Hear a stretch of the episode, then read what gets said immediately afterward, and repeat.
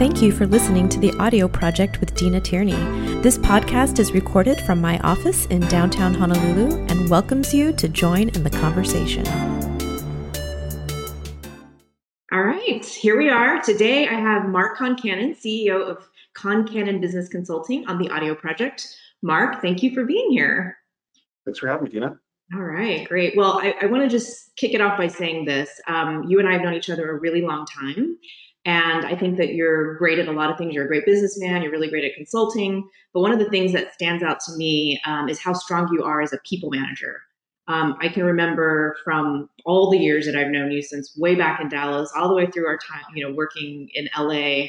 Um, I remember on frequent occasions you saying that taking care of your people is one of your top priorities. Um, and in this industry, I think um, it's especially important for those of us that are in the consulting space but all employers, you know, to put their employees top of mind. And I'm going to say that you do that really well. Um, and speaking of employees, uh, I want to dive into a topic that's um, something you have a lot of experience in, um, and definitely some recent experience in. And I want to um, get you to go through all of that. But um, first of all, with these stay-at-home orders, the shelter-in-place restrictions, all these things that are happening to, due to the coronavirus, a lot of companies are recognizing the importance of having their employees be able to work and be productive from home or in general be uh, virtual virtual working. So i wanted to dive into this topic with you uh, but before we do can you give our audience a brief introduction of yourself your background what concannon business consulting is and what, what it's what it does? Certainly. Thank you Deena. And i think you're right. A big piece for a consulting firm is ultimately our people are our primary asset so if we can't be doing things to help them engaged, uh, bring value to their careers, uh, give them challenges as much as we can every day with the work they're assigned and they take on, we're going to lose our best people. So you're right, uh, it's definitely a heavy focus for us. And as far as what we do, what we work on is helping large organizations go in new directions. Uh, we've helped major telecoms, we've helped major automotive uh, organizations, we've helped uh, manufacturing companies when they decide there's uh, something new so what we really enjoy is a lot of what we get to work on. I wouldn't say bleeding edge because often that's a little ahead of where the market is, but definitely leading edge uh, technologies and business processes and new solutions, which ultimately combine those parts. Uh, we've been very fortunate to work with some things around virtual reality as a, a remote workspace solution, things like micro learning and remote training to help your workforce uh, come on board at scale without having to bring them all locally to a single location. Uh, and so we've been able to apply some of that as we've been moving into this space in the last few weeks, that we have to uh, practically apply exactly those things uh, for our own workforce as well as our clients uh, in a very quick time period. So it's been a, a challenging time, very interesting on those fronts.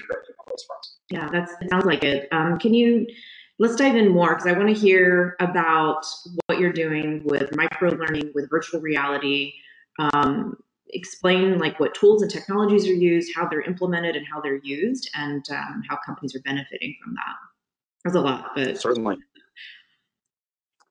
So when um, I usually refer to the micro learning, we have a specific technology partner called Conveyor, and they've been in business for something like eight or nine years now. Uh, really continue to develop as a service that allows you to get multi-channel messaging out to the right person at the right time to their preferred channel.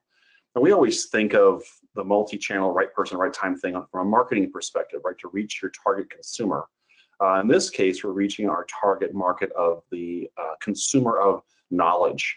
Um, and sometimes that can be as simple as a quick text message to make sure they're aware of the coronavirus impact for work the next day, which was how we used the platform um, with some shifts that happened uh, last week at the last minute. And then also for ongoing training, uh, drooping information to them. It can be via the app, it can be a text message, you can use video, basically any piece of content that makes sense. What I really appreciate about Conveyor is that over the years, they've been able to really learn the value of not just a great platform, uh, that's robust and stable and services hundreds of thousands of users every day, but also that they're able to reach um, any type of content component and help their clients and thus through us uh, develop the content that makes sense. They've learned the little details that everyone has now started to recognize with microlearning, where less than two minutes of information delivered uh, in a very engaging format ends up being much more effective than a lot of the longer uh, format uh, book reading and structure in the front of the classroom type things. So what we like is being able to deploy these uh, very short messages in a focused way down to our community and then hitting just the ones we need. So when we're uh, working across our different practices, we can deliver the messages to the trading group that's different than the contracts management group, that's different than the connected vehicle group, uh, which is what we really appreciate. Yeah, it sounds sounds cool. So virtual reality, um, can we talk on that? Like what? Certainly. Yeah.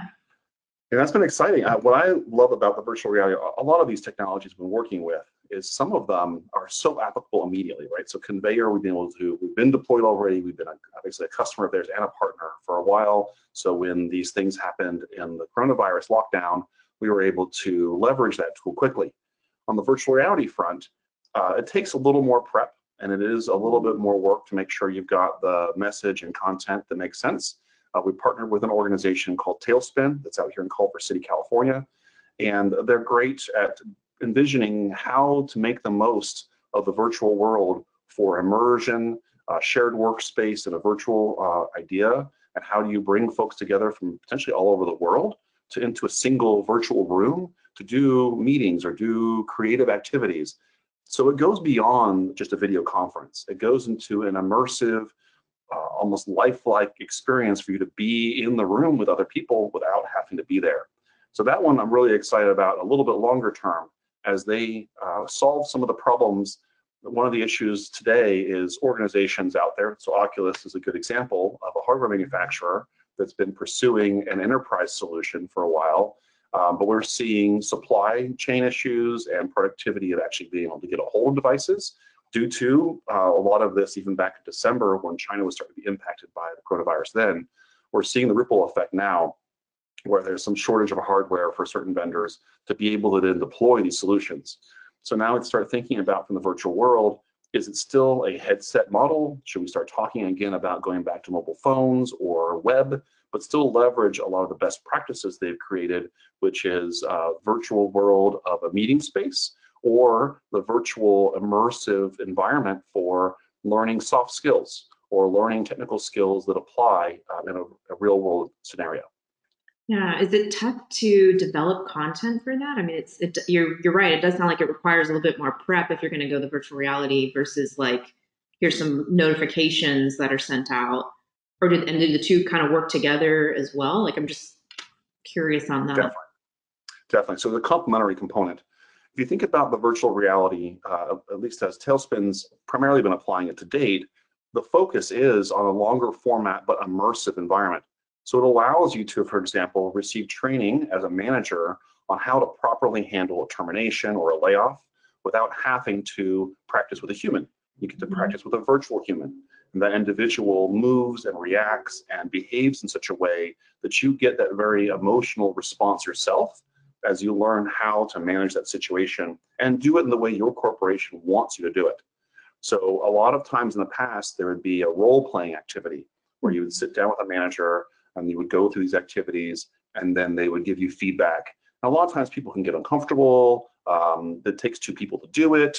Whereas in this virtual world, you could have four or five people at once, all with the headsets on, being trained at the same time, and not require a one-on-one or watching somebody role play. You're actually able to do this in a what feels safer environment, but you still get that emotional response. But to your point, that does require planning, right? So what has to happen there is a design of the module, and deployment of the module to meet the specific needs. Uh, Talespin does a great job of having a number of things out of box effectively that they can train organizations on based on what they've built already. So that's sort of step one, longer format training uh, that can be leveraged. And then the supplementary component, you're correct, conveyor falls on the back where you can uh, identify either where in the virtual reality training the individual maybe was a little more challenged or didn't perform exactly as you'd hoped. And they got more practice there, right? And they were reminded how to do it best. And then the conveyor follows in on the back end to give them little reminders on the topics you want to focus on for them as an individual. Or as a group, you might have uh, pieces that come to them afterwards to say there's some new things coming or there's some modifications uh, and keep it top of mind, right? Keep it fresh. So the two do complement each other very well. Okay. So in this Um, I, I love the use case for training. I think training's huge. Um, you know, um, there's so many, it's hard to upkeep. There's so many different challenges of bringing on and onboarding people. Um, so I love the, the virtual reality concept and, and that um, interchange.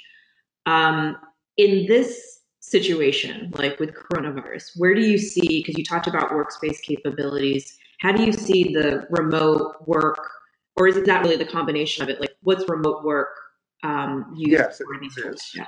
You're exactly right, Deena. It's a little bit of both. And so uh, the truly immersive training is one piece of it for the virtual world. Another piece is these remote conference room effectively, right? And this applies a lot to organizations actually designing and creating physical product. Um, but it can also be something where you can pull people together into a virtual room and have a meeting that's a little more um, engaging than the flat screen of a video conference. Um, and also, you know, as we uh, live more and more at the work at home, uh, people make the jokes about your pajama uh, dress for the conference calls, and not everybody wants to be on the videos. This doesn't only give you a level of um, privacy that still is engaging, but it also gives you that work from home anywhere in the world ability to meet. And in that virtual space, you can be in a conference room where people can move around and write on walls and interact and build a 3D product in the middle of the table. It gives you this much more immersive and engaging um, world while still allowing each person to uh, engage themselves directly with the experience. So there's that that spot that is about meetings, right? Then there's that spot that's about the long-term, the say long format training, and then there's another piece. Uh, an organization like Conveyor doesn't just deliver uh, information like a one-time. I'm going to teach you a little bit more about one topic, and maybe it's a, a software product update, and you want to make sure your sales team's aware, right? So you could leverage Conveyor to push out a two-minute update on something about your product but it's also has the business rules to say, I've just had a new employee start.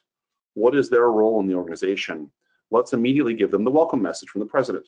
Okay, now let's follow that up with some content that's specific to their job role and give them a structured uh, capability inside the app to say, here are the 15 things we want you to finish yourself, self-paced uh, training over the course of the next three days. Not only then does it control what they get and targets to them based on their job or other business logic, but also tracks their progress, how fast they went through it, how well they did on tests afterwards, and follow-up questions if you want to keep uh, reinforcing what maybe they struggle with a little bit more. So it's that um, ongoing learning in a controlled format and the cross-channel. And then lastly, uh, communication. So what you'll have sometimes is that uh, an individual running a department or division might have some information that they just want to share a little text message or blurb to their team. They can push that out with basically a push of a button yeah. to all the targeted team members it applies to. So it's messaging as well as content, as well as the meetings, as well as uh, long format training in this immersive way is a lot of why we've been partnering up with these organizations to bring it all together. Yeah, that sounds very cool. And you have you do have the firsthand experience because your team, you've been working with your team remotely for I mean, we've all been working, I feel like, in technology with remote teams for quite some time.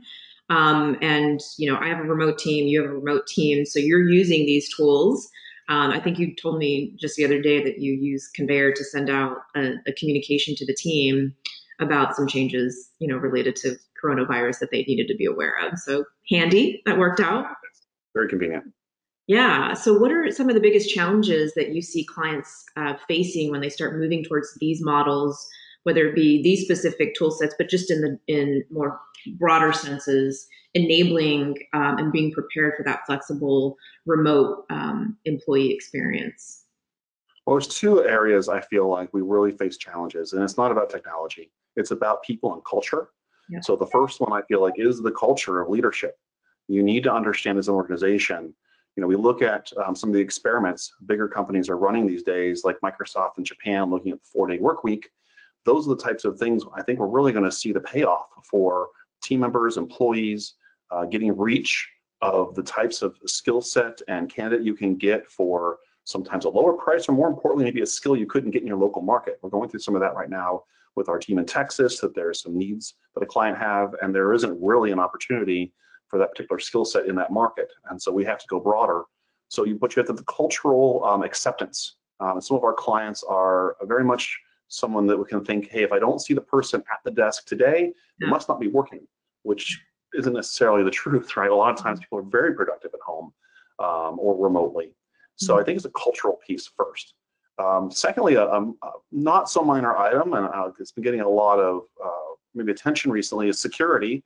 But I think as we manage our home networks and our home environments and, and keep track of that, that's also a very relevant point. You know, that if we're going to be uh, more and more having very sensitive information accessible by our team members remotely, we've got to make sure their environment's set up to our standards. Yeah, that's a very fair point. Definitely needs to be considered. I like how you brought it back to the people thing because I think that's true. Like going back to the beginning and people management, at the end of the day, there's still a person behind all that technology. There's still a person, you know, who has to be reliable and operate with accountability and being remote and using this technology, you know, can help help them be empowered and or can prohibit them, you know, in some respects, but it amplifies, you know, some aspects of what's going on. Um, I just had, it's funny that you're, we're talking about this because with, with um, coronavirus, I just had like a, a little rant with someone recently about um, different people, business owners. It's usually a business owner or a business leader who's kind of expressing the frustrations that are made. And, and you, you see all the jokes, like you said, about the pajamas, and then you see like people with wine glasses like behind the computer. And, you know, then you see like the Netflix on. And you, you sort of sit back and, and one, you know, as an employer, I mean, over the years, I've had I've had a lot of remote employees, and sometimes um, I, I remember just recently I had one of my Denver people in the office in Honolulu, and my client came in. We had a meeting. He left, and I but I was introducing people. He's like, "Oh, you're in Colorado," and then he's like, "This opened this door of like, how do you manage that, Deena? Like all these concerns about like." you know how do you make sure and i've had multiple business owners come to me and ask like how do you how do you manage that so i coming back to the people side of it are there tech tools and techniques just managing people because the technology can be set up but you're right there's a people aspect to this any thoughts i mean your experience in this space you've had a remote team for you know a fair amount of time since we've instantiated in 06 we've always had some portion of remote teams so I think uh, you're absolutely right. So number one, the recruiting process, you know, making sure that you're finding people that take personal accountability and have pride in the outcomes of what they've done in the past and what they're going to do for you. Ultimately, the culture uh, starts with the recruiting. So making sure that you have individuals that are helping you bring, attract, and retain folks that, that take accountability for their work is a core piece. There are technologies, whether it be Slack or Teams or other ways you can monitor to make sure folks are online. But in my mind, if you still if you have a workforce that you're micromanaging in that way, you have to like track how many hours they're logged in green light on a um, Slack or something. I think you've really missed the point. I think the culture has to be: I'm going to hold you accountable to be in the meetings you're supposed to be in. I'm going to hold you accountable for the deliverables you owe. I'm going to hold you accountable for your responsiveness. And if you really find people that have that level of professionalism, um, you're going to find the success and you'll find you're not worrying about how often their light is green. They're always available for you when you need them. Yeah. Um, and when they're not, uh, they're back to you quickly and getting the things done you need. I think that's uh, ultimately the, the, focus is the culture of the leadership, uh, focusing on outcomes and less about uh, the metrics of how often your light's green. Yeah, I absolutely agree. I mean, it, it's funny because I've had, and maybe you can have, um, you know, you have some stories about this too, but I have had people who also are just not it's they they really struggle with that transition. I think it's attractive at the beginning when you're recruiting. They're like, yeah, I can do this and blah blah blah. And then like we start going, and I'm realizing like, wow, they're really struggling with this change. And um, you know, sometimes it's just not a fit for the day to day. But I don't know if you have any share stories to share on that topic. Absolutely. And so that comes back to a little bit of the recruiting process. If they haven't had experience, some of the things we'll ask about is uh, what is their aptitude for applying their own structure? You know, how is it that they like to manage their own day? And if they can describe the ways that they manage their own day in the office normally, then they're going to be more likely to do that successfully from home. I think, again, back to the teamwork too, we all also have to hold ourselves uh, jointly responsible, right? Making sure that we've got uh, regular check-ins as a group, uh, that we understand the plans of what we all owe, and that we can see that progress happening over the course of the day and the week. Um, I think that that piece, whether you were in an office or whether now you're not physically in the same space, you know when that's happening pretty quickly. When I know we've all had those experiences in college or other places where you have team projects assigned, you know the folks who aren't carrying their weight pretty quickly, and that really transfers well to the space as well. I agree. Yeah, it just brings a ton of visibility to it, um, to who they who who they really are at the end of the day if they're able to handle that.